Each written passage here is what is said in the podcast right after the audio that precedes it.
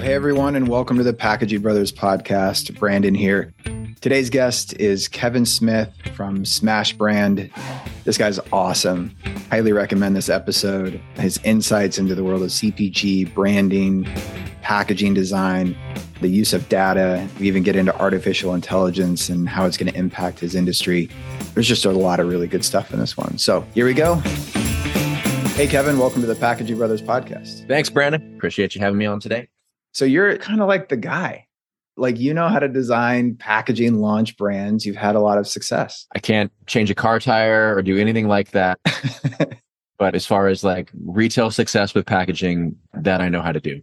That's awesome. How did you get started in all this stuff? Yeah. So it was, you know, I found myself kind of a young entrepreneur as a kid. I would try to start little companies up and collect golf balls and sell them. So I knew there was always something there.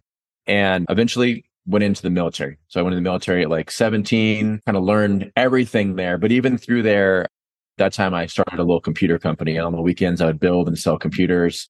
When I left, I had saved all my money up and opened up a chain of retail sports nutrition stores in Arizona. They're called Nutrisport, had five stores and the gyms. So it was like my first real taste of kind of retail and like product and got to, you know, learn fast made no money, like none. Retail was not where it was at. But what I did notice that those brands on the shelf, they seem to be doing pretty well.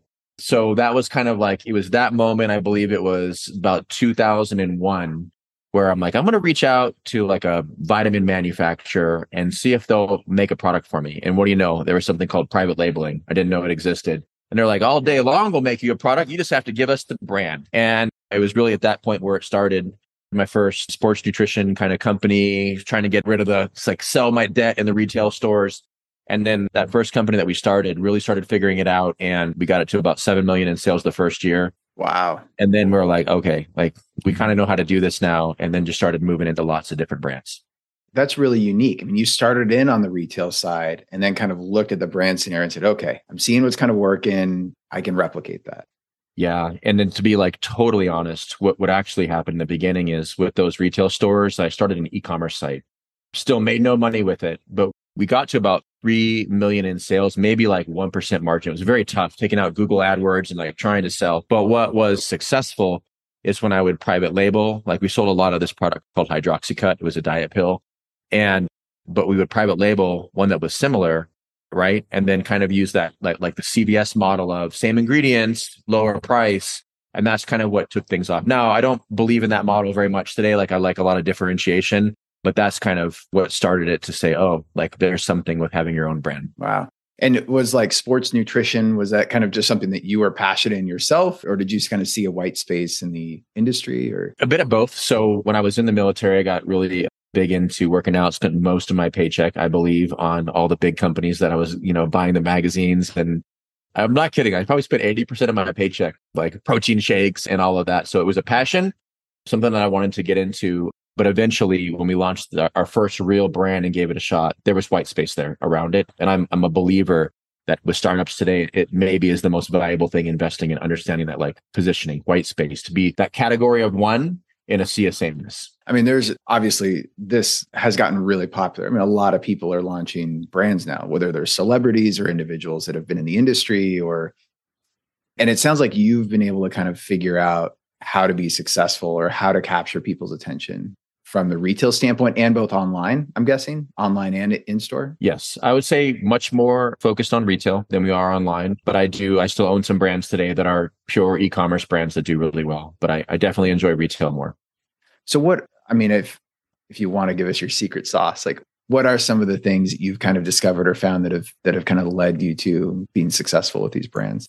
Sure. And so my background was computer science. And so I have a business partner who I haven't mentioned, and I met him at that same time around 20 years ago and convinced him to quit his job and come with me. And he was a data guy, computer science, computer engineer, data. And so what we found out that's been true since back then and even more so now is young founders or large brands even today is we can win with data data data data like that's what i really believe so with me today when i'm developing my own brand or a brand for another company or refreshing a mega brand we're data first all the time and i see arguments about that online if you should be right mm-hmm. But it doesn't mean that all of the emotion has to come out of the brand. It just means that like in a large brand today, in like Kraft Foods or whatever, you're going to stage gate a process. They're going to say, Hey, we've got a product idea. We're not going to give you all the money in the world for it. We're going to give you a little bit of money and you're going to maybe work on concept statements. And that's like, you know, early ideas for the product. And then you're going to test them. And if some of those start to test really well, then we're going to give you money to maybe work on what can that actually look like, develop some of the product, Maybe you'll get around to some of the messaging, maybe even some pack design, and then you're going to test those things. And then before you move that any further, you're going to develop it some more and test again. And by the end, they just know that this product is probably going to work the way it is when they activate it today in retail. So ours has always been the same thing, maybe smaller than like a large stage gated, you know, Fortune 500 or larger company, but testing everything from the, uh, the, the product idea, making sure it's wholly unique and that it really resonates with consumers. And there's like a seven point, um, like a Nielsen seven point rating scale for that like hey is there a market trend around it? You know the way that you're positioning it is it is it entirely unique to you? Does it resonate with consumers? Is the right market size right? There's all these things that you test for and if you kind of get a checkbox and it's one of those then you go into the language and you start like how are we going to you know explain this product when a consumer comes in contact with packaging? Like for my brand let's say a gnc or a vitamin shop or a walmart you use something called white boxing and there's no brand context right now. You're just putting language on packaging, sometimes hundreds of variation. You're using some qual and quant force leverage testing to then find out against these market leaders today. You know, maybe, you know, at that time it's like against like Muscle Tech and BSN with just a white box and the right words. Can I take between eight and 12% market share? And we're testing that.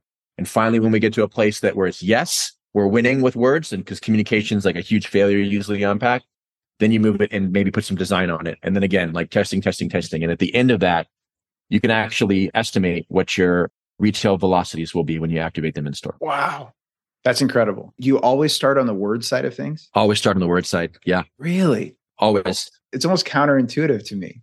You know, most people start like, you know, with like visual or is it going to pop online or off the shelf or whatever, but you're saying the words. Yeah. The words. But I do agree. So I think like fundamentally there's kind of like three tiers to success. And the first one is like great product, great brand, great retail partnership. Like at, at some level, if you're starting a company or you're large, like those are the things. And then you tier it down. It's like, okay, what do we need to now be successful in retail? And the formula is really as simple and elegant as stand out like crazy to get trial. And then product performance is going to get you repeat because repeat is where the velocity and the money is. But that first part of like stand out like crazy to get trial is where most brands honestly get hung up on. Not many, they can't get the turns that they need to stay in the set, right? They'll get discode or something else. And I believe so much of that comes down to the words. And it's funny because we'll make hires on like new writers and stuff. They want to come in with all this fun, fun, super fluffy, fun language and stuff. They have to be real with them. I'm like, hey, that's a great marketing campaign right there. But like consumers are very simple. So what we got to do here is to win. And I'll say, but it's okay. Like you can bring in some of your stuff to the testing and then we're going to do it the other way, like our framework way and it always like simplicity, clarity, those things are, are, what rules. You have the other places on the pack that you can get into your marketing and story and all that, but like front of pack, that three to six seconds, words. That's what's going to bring the sale. And the graphics and everything behind it need to support the brand position and it needs to stand out like crazy, but that's it. How many brands that come to you or that you know about have kind of started with I feel like how most entrepreneurs go, which is really by their gut. They're like, this makes sense to me. I would buy this. Therefore, I think I'm just going to go to market with it. Or, you know, they kind of pull out like the liquid death kind of idea of like water bottle stuff. Like, let's just be crazy, flashy, and disruptive and see what we can do here versus like going the more data driven analytic route that you're describing here. Not many. I'll say too, because you said liquid death. yeah, sorry, I had to bring that one up. I love what they've done. And it's funny because when they came out, like I would have bet my paycheck. Like I told everybody, I'm like, this is a dead brand. Like it's done. It's done. Like it's not going to work. There's no way. And I eat my hat on that now because it's an amazing story. It really is. I think that, and I hear a lot of, especially like young founders, they're going to be the next liquid death. Liquid death to me is like the kid who enjoys basketball and actually makes it to the NBA. There's not many. Like it can happen. There's those unicorns out there. But for the best chance, you don't, you're probably not going to use the liquid death model. But I agree that most of the people that I talk to, especially the the founders, the large brands, they're already using data. They're already using things like Nielsen bases, you know, your Unilevers, your Cloroxes, but like mid cap brands and down, they're not. and they're and it's mostly subjective and they can still get it right and do well. There's just you're going to learn a lot of lessons and waste a lot of money that way. Yeah. When you kind of first heard about liquid death and you made that judgment, sorry to stay on this one. Yeah, do it. No, I love this one. No, I'm just kind of curious. Like, what do you think was so different about their branding or their approach to that product that helped them be a success? Like, what helped them be a unicorn, or was it really just a lightning strike kind of thing? Yeah, well, I've read a little bit more because I'm always curious when I'm super wrong, and um, and it made sense. So what I and I hope this is right, and I'm not like lying to your audience right now. Is what what I read really helped them get traction. Is they had an idea that was specifically aligned around the sober curious. And hey, when you go out to a bar or a club right now, you're drinking that bottle of Fiji water, Evian, it's not cool. They were going to make something that was just as cool to drink as it was to have that bottle or can of beer or cocktail. And that was what really gave them that velocity. They saw a gap in the market for sober curious. And I, and like me, I don't drink very much. And like when I would go, I would drink the liquid death. Like they would bring that over and it was actually cool. So my understanding is that like they identified a really unique kind of white space and almost an adjacent market of like nightlife, which then bled over into mass once they had the demand. And I thought it was, if that's the truth, it's brilliant. Are there any other brands that you're kind of like, these guys are doing it really like a really cool idea? Like hats off to them.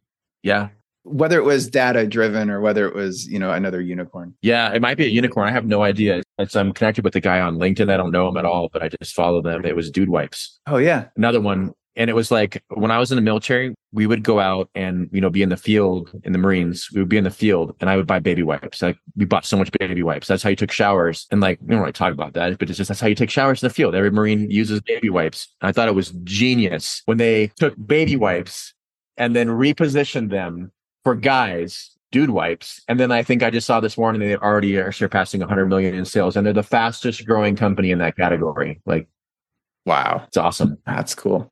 That's really cool. I have some questions about AI and data and analytics and everything that's kind of coming in that world. Do you know are you kind of following some of the stuff that's happening with those techs? Yeah, I'm making investments with it right now. I think it's a big deal. Yeah and in like specifically the packaging design or data driven kind of launching space too or? Yeah absolutely. How do you think it's going to change the game for you? Yeah so i think on agency side of any agency whether you're you know brand marketing for me i'm specifically around like brand. I believe again i'm going to use another military term but they would call something like a new technology they would call it a force multiplier. So you could take a you know group of eight guys and you give them a drone and they're effective now against 20 guys in the field. That's a multiplier. I think what you're seeing with like chat gpt and different technologies is it's going to be a force multiplier for the agency. So for example how we're integrating it already is typically you know i think the most valuable work to be done is usually in the beginning of somebody comes to you and it's like hey we've got a can of water. Great you got to position that thing, right? You got to position it, like I was mentioning, making that thing like highly attractive, category of one, stand out, turn those baby wipes.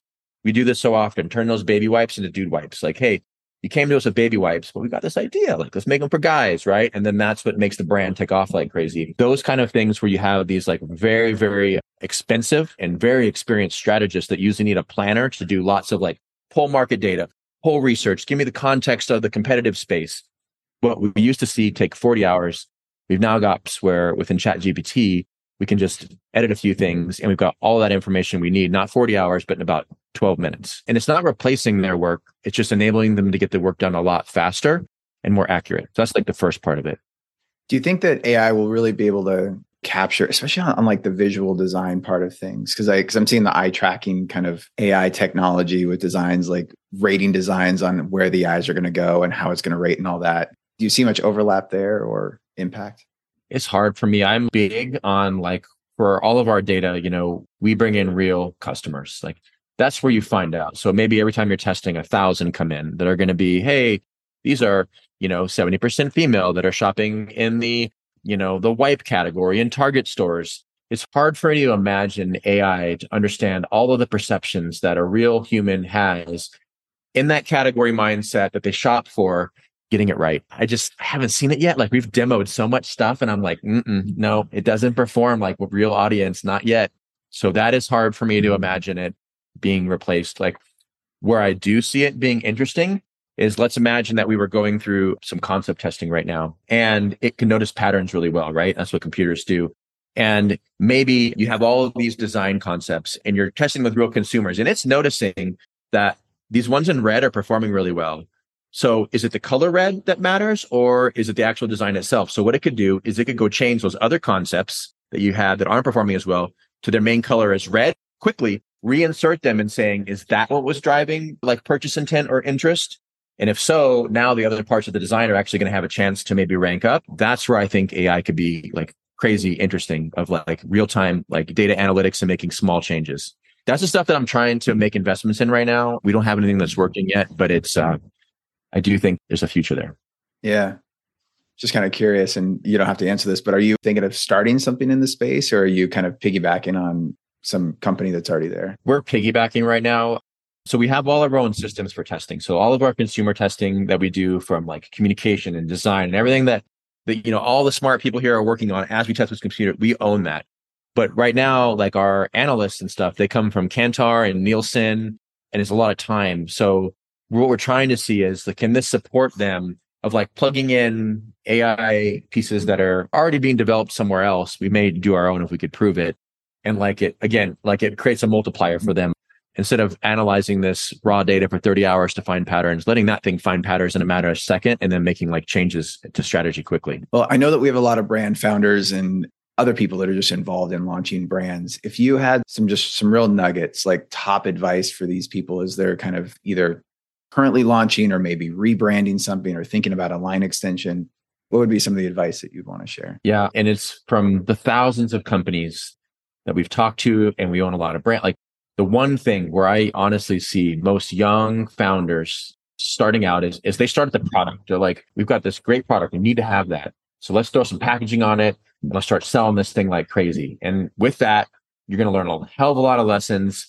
And you're going to spend a lot of money. And what I always say, and again, the conversation from a young founder versus a large, like, or kind of large brand doing a line extension is different. But for a younger mm-hmm. founder, back it up. As you have a great product, but really like where you're going to find ultimate success. If you can back that up and start with like segmentation, really understanding who is the customer that we're selling in today? Where are they spending money at? Like, where should we actually activate this thing?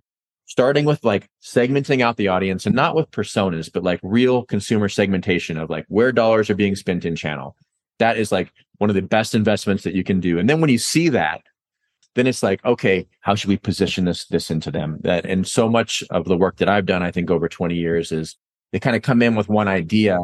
And I'll give you an example here. We've got this revolutionary new juice drink for kids, right? We want to get into Costco and everywhere else. It's really low sugar. It's going to be this better for you juice drink. And we're like, okay, great. And then as you start really looking at the consumer segmentation and like who's spending money on these products, oh, this is going to be like a wealthier segment that can afford, you know, where your product's going to be priced at. And you start really looking at the data. It's like, what do parents want? Well, they want their kids to drink actually more water with less sugar. So as we get into positioning, it's like, hey, what if we position this as because it's it's a watered down juice product. That's how they come to us. Well, what if we position it as a lightly juice flavored water?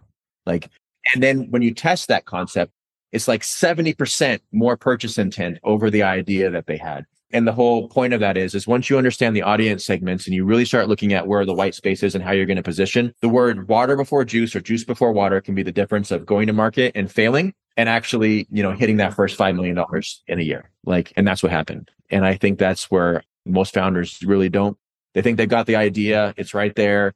Got to be great because this is how I know it. This is how I love it. But the majority of the time, that part needs tweaking and it's the place I would visit. I, hopefully that that makes sense. That's a great example. I'm sure just because I'm, I'm trying to think as a brand owner or founder right now, but all of this sounds amazing. How much does this stuff cost? Can I ask that question in a general way, or does it really depend on each kind of specific account? Yeah, I mean, so with us, like if we're working with startups, we're not cheap, but I will guarantee them. I can guarantee what sales will be. So I will write you a check back if you don't hit those. And I'm gonna be somewhere between $50,000 and $250,000 on a startup to like that initial stuff to make sure when we put this in retail, it just sells like crazy. And I'll put guarantees behind it. The thing is, for not every founder, you right, has that like majority if we're working with younger companies, they've got some kind of like investment dollar behind them. And those investors are like, this cannot fail. Call Smash Brand. Like that's where we don't do any marketing. Like most of our business comes from that. Like they've known us from the brands we've created and exited.